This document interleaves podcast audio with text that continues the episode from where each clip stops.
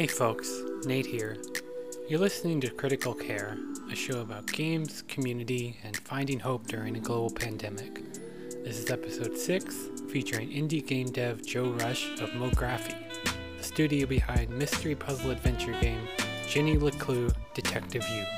Enjoy. My name is Joe Russ. I'm the owner of Mografi, a micro indie studio, and we've recently developed the indie mystery adventure game Jenny LeClue Detectivu. And uh, I go by he or him. I have some some questions about your your game. Before that, I wanted to just to check in, see see how you're doing, what what life is like now, um, and also uh, ask, I guess, where you're where you're calling from, since things are different all Sure. over the place. Yeah.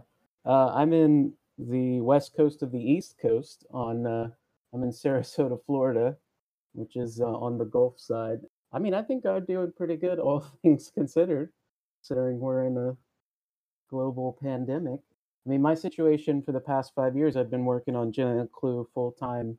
So I've been working from my home office all that time anyway. So really, for me, the overall situation isn't like my day to day isn't dramatically different, which is good because I think everybody needs habits and routines that are healthy. And so I have the routine. I was, you know, working six or seven days a week a lot of the time anyway. So I'm like just used to spending a good chunk of my day working and at my home office. So it's like that's actually a really nice thing to have in this time because then it doesn't leave as much time to, you know, uh, read, get dive deep in reading news and people panicking about stuff and getting anxious about that when it's like most of that information I can't do anything with, and we're already physically distancing and taking precautions and all that stuff. So, you know, we're dealing with the anxiety and stress of that, and family members uh, making poor choices who are vulnerable, and you know that's hard. I have an aunt who's 85 and in New Orleans, and she's in a like a retirement home, and it was like the epicenter in New Orleans, where kind of ground zero where Corona was happening there, and she had, you know, they're they're all feeling pretty isolated right now, but she had like one of her neighbors come over yesterday, and I'm, you know, I'm like, you're extremely vulnerable. What are you all doing? I know you're not as like tech savvy, so it's harder for you. You're not like FaceTiming and you know doing all that stuff, but you do have a phone and you know how to use it. You don't have to take those risks. So that stuff's hard. Where I find that part kind of angering and stressful. Where the family members we have who are most vulnerable are making some of the say least smart or least safe choices. So that part is stressful, but I'd say overall I think we're doing pretty good considering how stressful everything kind of is right now. How about you? Uh, I'm I'm doing I'm doing pretty okay. The the first I've been working from home for about two or three weeks now. Time is an illusion to me at this point. The first the first week or so was, was pretty anxious. Um, I've I've started to sort of settle in more and um and and am like rationing myself on how much news I consume so that I don't dive too deep down that hole because it's that's definitely Yeah. a, a habit of mine. Um, I am talking to my cat a whole lot more. I don't know if that's good or bad. I mean, uh, you know, work from home a lot, and we have a dog, and I mean, I just talk to her all the time. So, you know, I'm either crazy or uh, it's just a good Yeah. uh, general, you know, strategy when you don't have other people around. I mean, my wife is now here, who normally isn't. Yeah, I don't think that's you know a horrible thing to do. I'm sure your cat talks back anyways. Just don't always know exactly what they're saying. She she screams at me constantly. Me being home and, and her knowing that she can just ask for Mm. food whenever she wants has been terrible. I'm trying to trying to keep her regimented, but it's hard when she's Yeah. just screaming at me, Oh, waking me up at three a.m. uh, my my cat's probably a recurring character Nice. on the show already. yeah it's a it's a you know it's a it's a hard time for people especially people who weren't kind of already working from home but it's definitely where i say if you're not already create kind of your own be your own producer and create your own schedule and structure and try to like stick to that like a routine because i think that helps a lot um, which i know is hard when other people aren't there to impose it but when you can i certainly find it it helps me a lot. You know, when you're working on your own game for five years, mostly in isolation, you really got to kind of make sure you have healthy habits and structure in place. Absolutely. And I am curious, um, I probably should have looked this up beforehand. Uh, with your studio um, working on Jenny LeClue, is it just you or is it, or are there other people involved with it? Yeah, we've had other contractors work on the game, and my partner and co-creator on Jenny LeClue, Ben Tillett, is kind of the other core part of the team, and he's based in London. So he also has been working on this game for over five years. So I'd say that's kind of the meat of our team, and then we've had some uh, freelancers help here and there, but pretty much all distributed and remote. Yeah, so you've kind of you've got this down well before before we all started trying to, to work from home. I'd love to dive into Jenny LeClue, uh, but right right before that, just so I, I, make sure to to ask, uh, I am curious what you're what you're working on currently, since I know you, you wrapped up this last game sometime last year uh, in the fall, I believe. Do you have any projects you're currently working on, or? Yeah, so we're we're still also working on Jenny LeClue. We're working on a big update. We had really wanted to have voice acting, but we kind of put it on hold to get the game out because we partnered with Apple for Apple Arcade, and that sort of changed. Uh, we had to shift gears quickly on a bunch of priorities. So voice acting was one of the things that got kind of paused, and then we decided we really definitely wanted to add it now. So we've been, you know, we have almost I think 40 characters in the game, and we are sort oh, of wow. So we were kind of you know getting everyone together and sorting all that, and now we're I think we have most of the voice acting in the can, and we're kind of going through the game and making the selects and getting them into the game. So we're working on a huge update that will have full voice acting in the game, and that'll be free for everyone who already has the game. And then alongside that, we'll we're working on the port to this Nintendo Switch and other consoles. So we're hoping to release in again, no idea with the whole you know coronavirus situation, yeah. but hopefully sometime in the summer released Jenny LeClue on the Switch alongside with the Switch version and everyone else getting full voice acting in the game. So we're working on that immediately. We're also in pre-production on Jenny LeClue 2, game 2, which is um, we intentionally ended on a cliffhanger at the end of Jenny LeClue uh, Detective and so we want to do the story. We are originally going to do it in three games, now we're going to do it in two because we made the first game about 10 times longer than we intended. And then we're working on pre-production on a few other game ideas. Some inspired or sort of influenced by everything going on now and some that had kind of been you know in my in my sketchbook and back of my brain for the past four years so we're working on a bunch of things wow that's that's really exciting i i'm i'm very excited i the switch feels like a great console for for a game like jenny leclue so i think since i, I haven't been able to pick it up quite yet i think i might that's that sounds like the ideal place. I am very excited for voice acting. I didn't know that was coming. Yeah, yeah, and we really wanted to do it, but you know, we have uh, I think like fifty thousand lines of dialogue in the game or oh, something. Oh so, and there's just two of us as the core team, so it's a lot of stuff to manage. And this at least makes it like well, we're mostly just focusing on the voice acting stuff now, which is a lot less stressful for us. Mm-hmm. And we had really animated the characters and stuff in the game with the intention that at some point we would add it. So it really did feel like a living kind of an interactive, you know, animated TV show or a movie or something. And this will really let us kind of fulfill that where, you know, we have text text boxes and you know it's a little visual novel style and you can read through the whole thing at your own pace right now but we're going to add a mode where you know you'll be able to turn that off and the game will just play like it is an animated movie if you want Oh, that's that's awesome. Yeah, I bet that I bet that would also be super popular with with maybe younger players. Yeah, and that's that's certainly a thing. Yeah, we have some younger players who are interested, but I can't imagine want to or necessarily could kind of read all the dialogue. And I do think, especially on the Switch, that's a good, yeah, nice benefit where we want that stuff, but also it makes it a little bit easier for some younger players to get into. Yeah, absolutely. My my niece has recently got got a Switch, and they've been enjoying just throwing pokeballs and Pokemon and stuff, but mm. a lot of a lot of those games don't aren't as uh they're just kind of wandering around the one town. Um, and I'm sure they they'd love something like this. They've been playing a few games with me, so yeah, I am I'm super excited to, to show them this. Actually, I think they'd really be into it just based on the little I've played and, and seen of it. I you I know you're still working on, on the game then, um, but I'm I'm really curious uh, since you've you worked on Jenny LeClue for for what felt like a really long time. You said it was five years. Yeah, I I remember playing the demo and then just kind of every every so often I I remember and be just like, oh, is that game out yet? And I look and it it would still be nope. just waiting on my Steam wish list, just sitting there, which is a, a shame that I I it I missed it when it when it first came out. But I, am really curious what what it feels like now, having put that out there um, after working on it for so long. Sort of what the response has been, what it's what it's felt like personally. I guess shipping a a really big uh, commitment like that.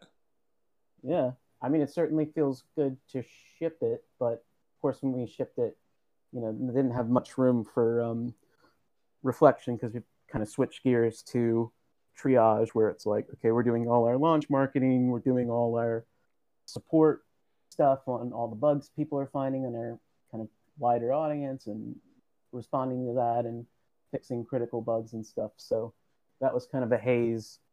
Yeah, I think the critical response overall and from players has been really positive. I think it's definitely divisive. Lots of people are bummed that it ends on a cliffhanger, but that we had consciously you know, thought about it and I was like, I think there are going to be people who are going to be mad, but I really want this to end this way. And we want to have a game to, to wrap up the story. So we're thinking of it like a season of a TV show. And we're like, I want you to want to see what happens next, even if you're frustrated. So I think we've gotten kind of, you know, we get that kind of response, which isn't as good. But I think basically everyone says, I really, anyone who gets the game is like, I love the game until the very end. And then I was really annoyed. But I'm like, if you got to the end, that means we did our job, which was to compel you, make things engaging enough to make you want to see what happens next and get to the end. So uh, I think really, uh, really positive, and it's it's it's you know surreal that we occasionally could go on Twitch or YouTube and see someone playing the game, and it's it you know it feels very disconnected from all the work we've done, but very positive. You know, and I still don't have enough time to be kind of have any real emotional distance from the game. So it's like you know check in in a year or two when I'm like, oh yeah, we we made that thing.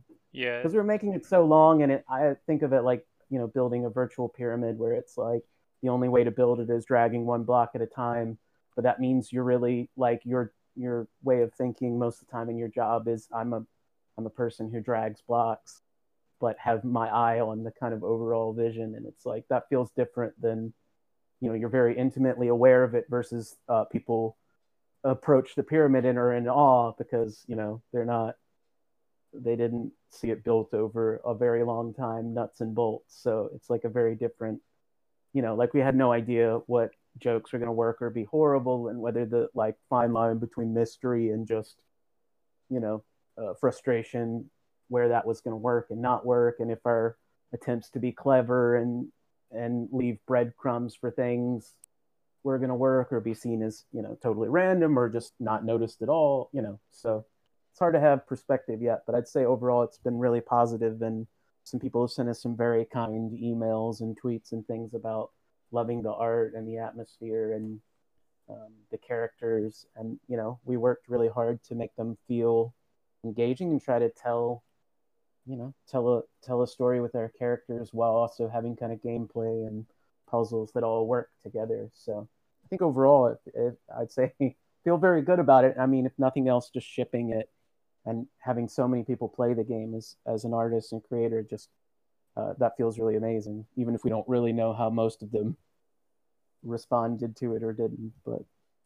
Hmm, that that's wonderful. Um, yeah. That is, yeah, that is interesting. The the response to the cliffhanger. It, I, I guess there's worse problems to have than people wanting more of of of what you put out. Yeah, I'm used to the gaming community responding when they care about something initially with kind of negative and harsh. You know, that's kind of their go-to on the internet is to love something so much that they're that they're uh, they want more, and so thus they're angry about it instead of like I loved it, can't wait for more. Um, and that wasn't everyone, but you know, we had really considered it, and I was like, I want us to do, you know, the game will critically or financially do however it's going to do, but we should still make sure this game is also for us.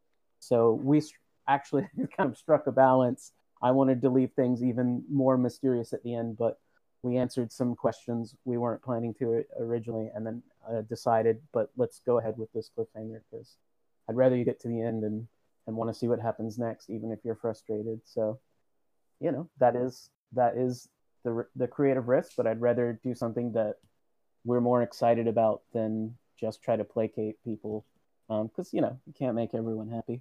Yeah, and did you did you always envision it as being a a sort of trilogy slash duology? We had initially we were gonna we thought of it kind of episodic, like a Telltale game, all those years ago when Telltale still existed. But I mean, I was imagining these episodes as an hour or two long, and there'd maybe be three, and we do the bigger narrative over the three things, and then game one, you know, we got overly ambitious, and now I think it's like a ten plus hour game, so really longer than we intended the whole thing to be, and so we were like, there's no way we're ever going to finish this if we put the whole game in one now.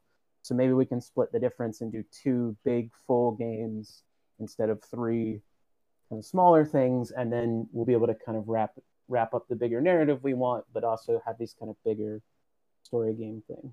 So it was always envisioned as at least three kind of episodes or three games, and then it grew. So now it's two. I think of it like okay, it was going to be like three novellas, and now it's going to be like two novels or volumes, where you're actually getting more story and content, um, but over less chunks, but still still split. There's only two of us, and we're like, we don't want to spend ten years making the game, so let's get the first one out, and then try to get the second one out in two years instead of five, because now we've at least got, you know, we've kind of defined our world and we know where we want to go, and we've got our our characters exist and our world is roughly defined and you know so we're not starting from complete scratch at least yeah, yeah, and I think that's really interesting the the book comparison because it isn't something you see in games very often. Are kind of deliberate structuring of, of different games. Like obviously there's an inordinate amount of, of sequels in games, but it feels like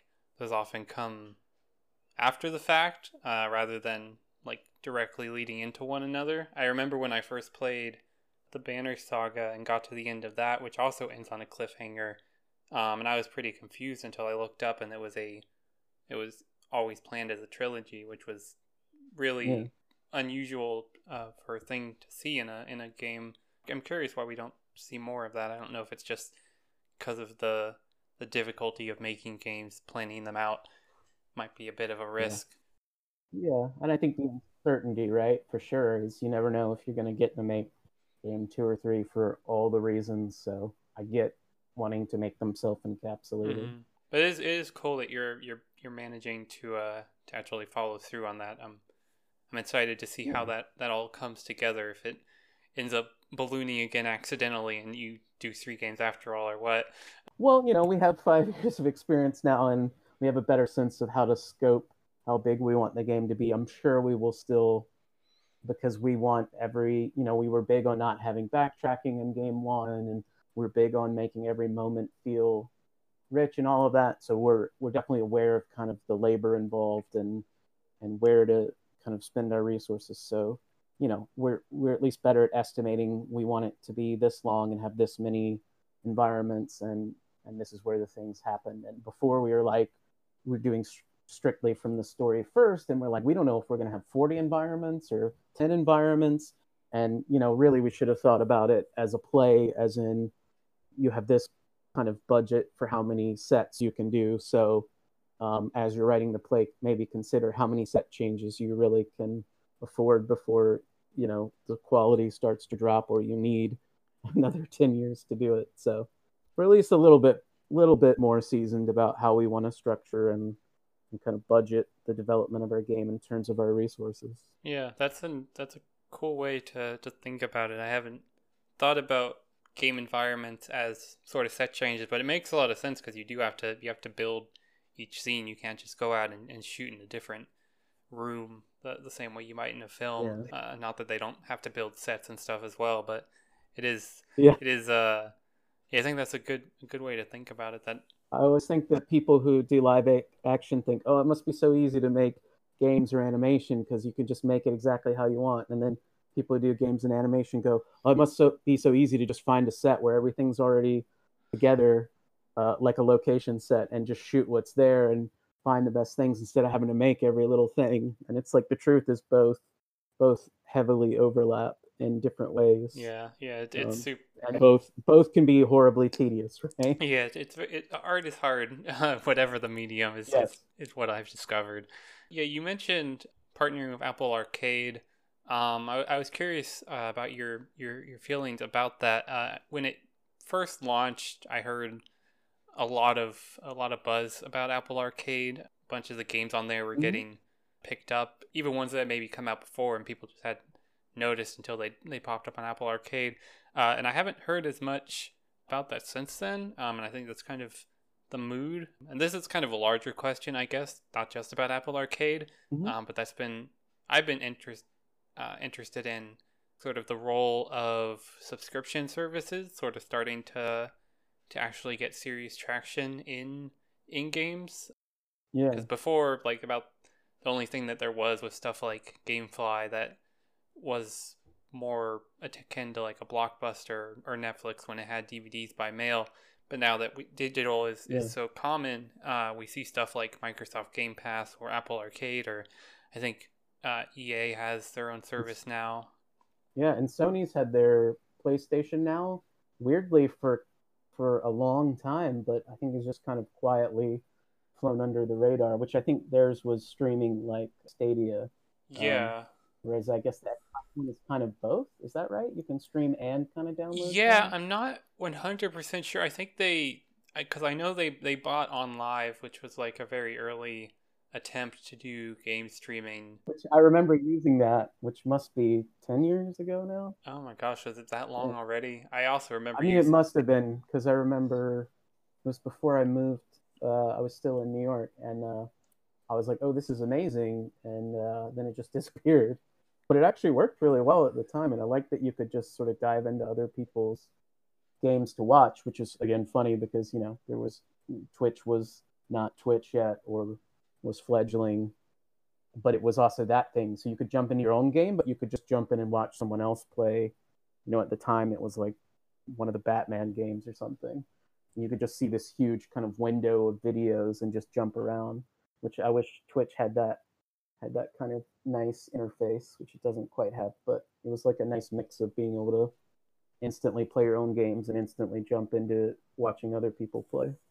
Yeah, I remember it being super super interesting to play. I, gosh, I can't believe it's been 10 years, but I, I do remember uh, installing it and loading it up, and my internet wasn't great, but even then, yeah. just because I was, I was, I had like a, a pretty cheap laptop that couldn't, couldn't play anything, but being able to go on there, and I think that's how I played like the intro of Bioshock or something that probably was pretty scary for me at the time because I was like, I don't know, 13, 14, however long ago it was but yeah, just that being able to instantly load something up that otherwise would be implayable. And I do remember yeah. jumping around to different people's games, which is one of the sort of promises of Stadia. I think that they actually haven't rolled out is being able to to see and jump into people's yeah. games immediately, which is interesting that OnLive sort of did that so long ago. Yeah, I just had to look up because I was curious, and it does say the beta went live September 15th of 2010. So it really was almost 10 years ago. Oh my um, gosh. Which is crazy because that's where I got kind of jaded because I'm like, you know, it was early then, but I was like, oh, this could be the future. But even now, Stadia feels to me a little bit uh, like the idea of streaming the stuff feels not ready, at least in America, where broadband, I don't have stable high bandwidth connections um, and lots of people like I have a data cap now where I am, so like that's not ideal to me, and it's just easier to have a PlayStation 4 or a, a souped up computer than it is to be constantly streaming the game. Even though I do love the idea of the kind of instant access to theoretically, uh, yeah, the high quality hardware where you no longer need your own local box and you just need a, essentially a streaming device. Yeah, it, it's going to be interesting seeing. I know I, they've kind of. It feels like Google's kind of moved away from from Stadia since launch, and it didn't really pan out the way they expected to. But it's going to be interesting mm. seeing how they try and expand that with.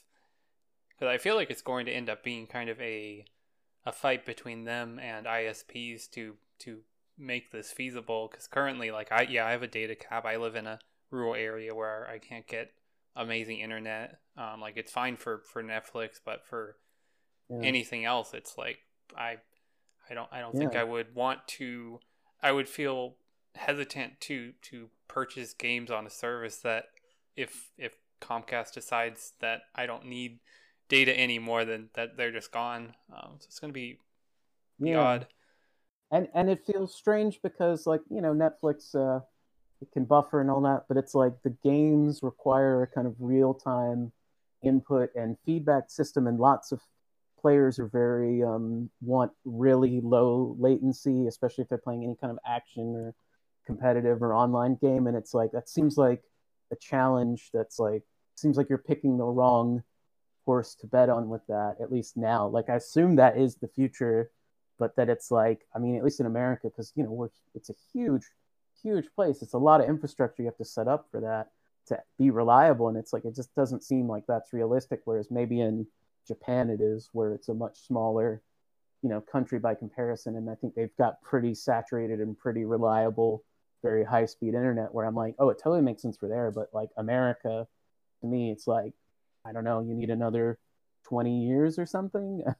Like mm-hmm. it just feels like our infrastructure it's like you're building amazing sports cars when we still have dirt roads you know or only some major cities have nice roads and everywhere else is dirt roads and it's like well the sports car doesn't really make sense you know?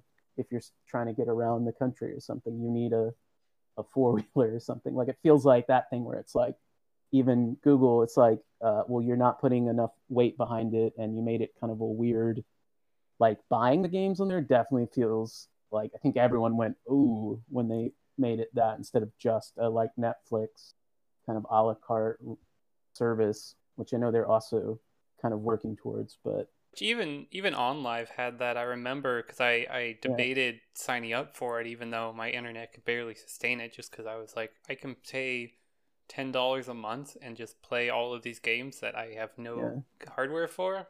So yeah. it is a it is a weird. There's so many Stadia. It could be a whole conversation, and and it's a yeah. whole other. It's, a, it's very weird.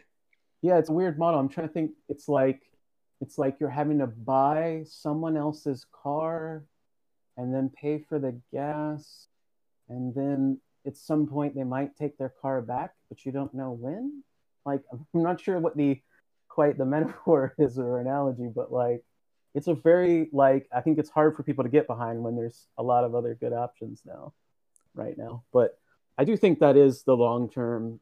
I think everything is clearly moving towards a Netflix buffet style subscription model.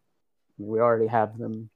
I think it is going to be that. I just think it's not the live streaming thing. Like that's where I think Xbox, Microsoft is, is being smart, where can stream some stuff, but you definitely right are like, oh, these games are available to download. They're just part of my Netflix thing, um, my subscription, right? So you can, so you just download like you bought it from the store, you know, Gears of War or whatever, which then sort of gets around that issue, but lets you kind of have 50 games or whatever.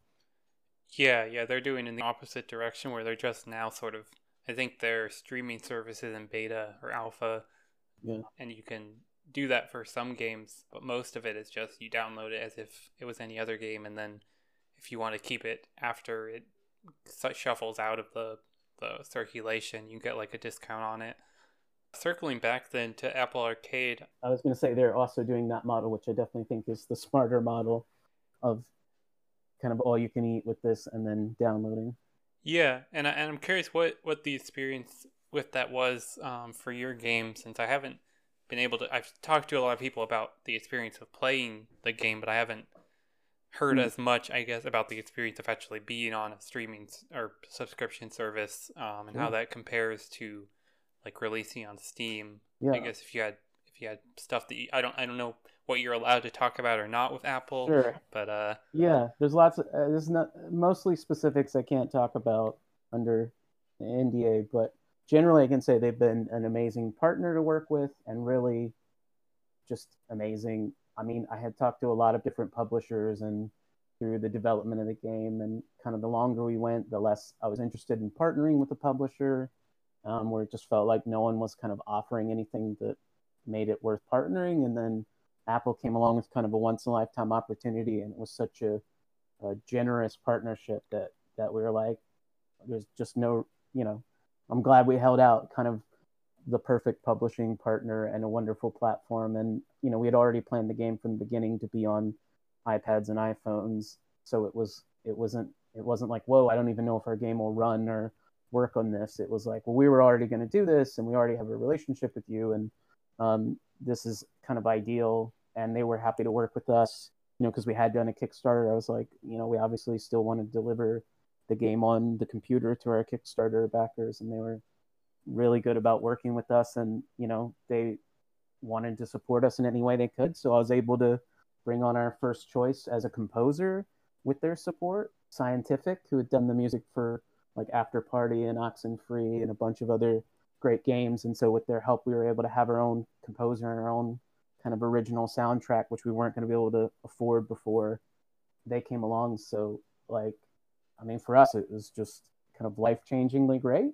Like I can't say enough good things about that as a as like an indie developer. I mean, Steam is like, hey, you know, pay us money, and we went through the green light thing when that still existed, and you know, they're like, we'll let you sell your game here, and we're going to take 30%. And that's kind of the support we get from Valve, you know, because we're not a huge AAA game and uh, we're not a, you know, it was always going to be a niche game. So I would say World's better on uh, partnering with Apple than any of the other kind of platforms where they're basically taking a cut, which uh, I wouldn't say is, you know, I think 30% is a lot for an indie to basically yeah, host your game. And, you know, I'm long been aware having your game on Steam at this point – it's not i mean that's not any kind of guarantee of sales. You're going to bring the audience like any other developed platform. I mean you know that kind of ship has sailed seven years ago when there were just enough indie games that you really could do well and and they could feature them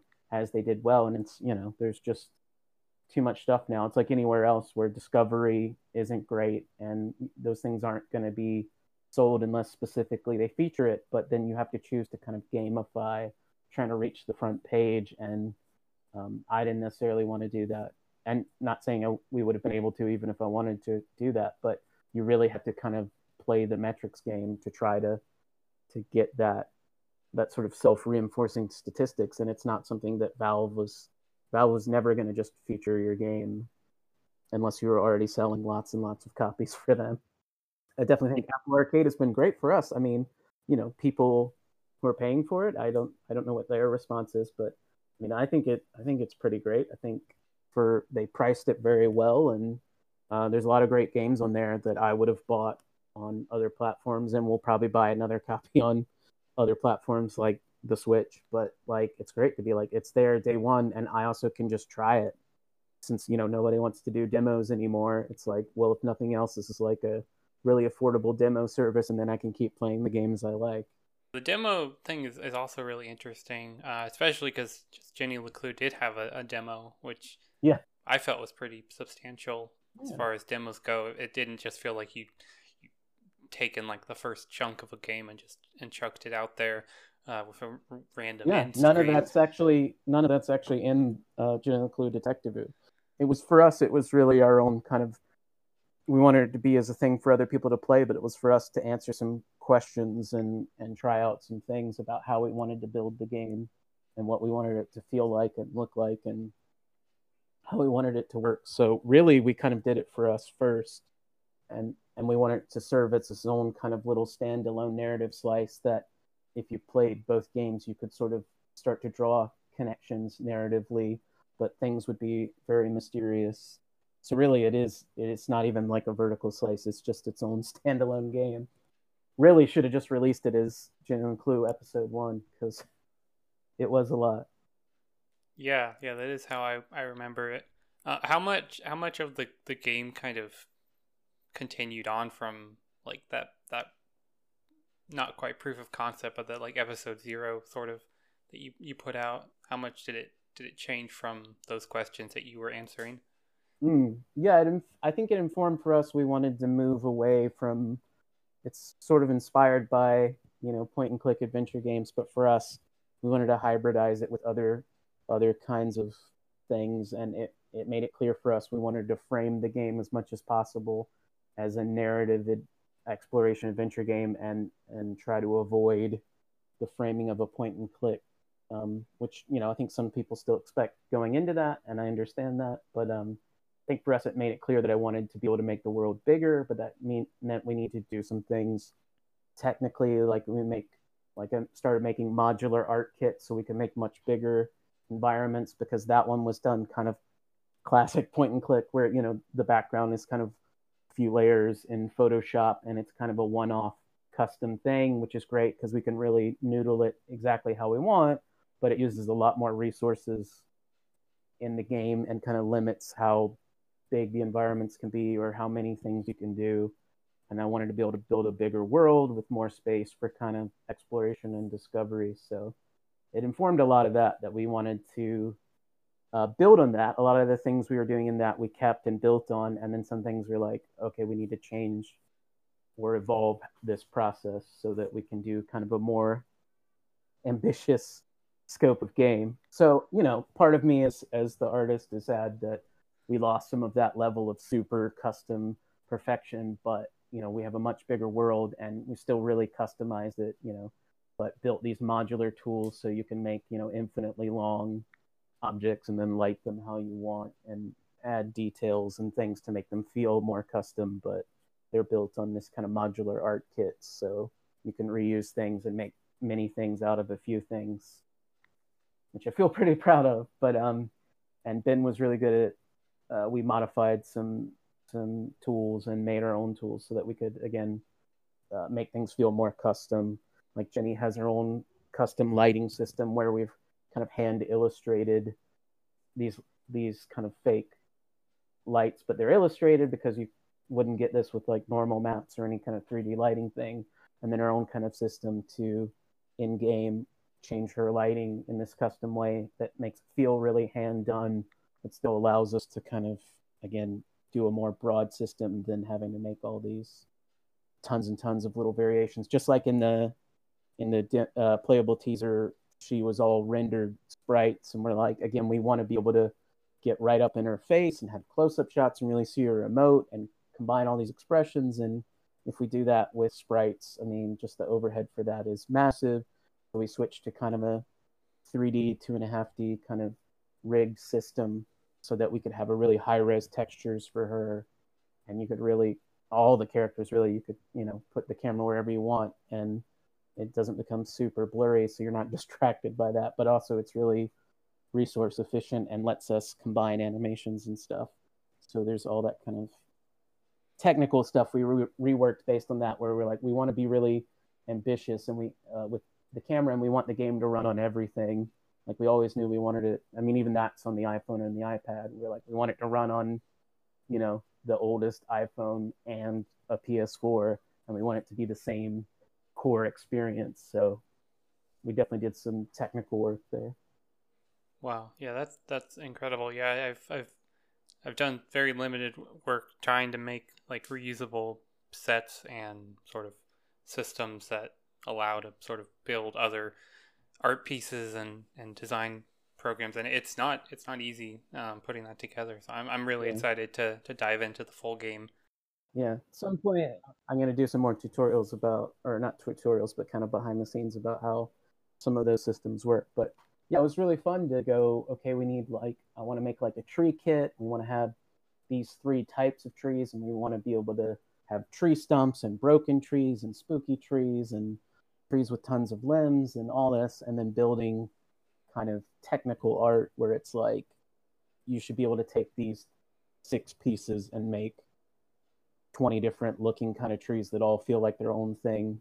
You still have to lay out, you know, and all of that, but at least means the the texture memory for it is less and it can be higher fidelity and it just takes a, a little bit of extra a lot maybe a lot of extra work but like doing that stuff was was actually really fun to kind of figure out how to be clever but then also make it so it feels like you really do have a lot more variety than maybe is there you know making your lego blocks and then making them so you can make all sorts of different things with them.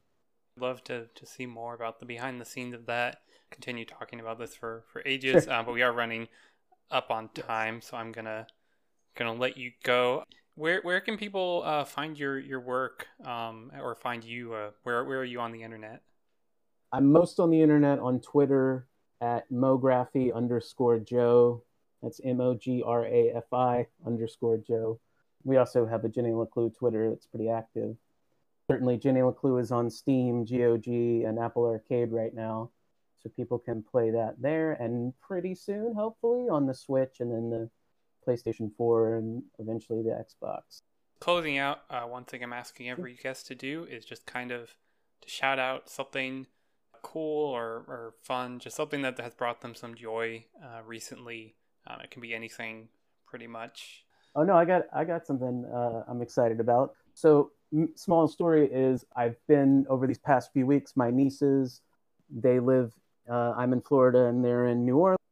I've been doing every couple of days a remote kind of drawing art class session with them over FaceTime, which has been really fun. And um, related to that, there's uh, these two comic artists, the Etherington brothers. I don't know how to pronounce it, but they they make these awesome drawing tutorials, and they put every one of them free online. And then I think once a year they do a Kickstarter where they print books of their series called "How to Think When You Draw."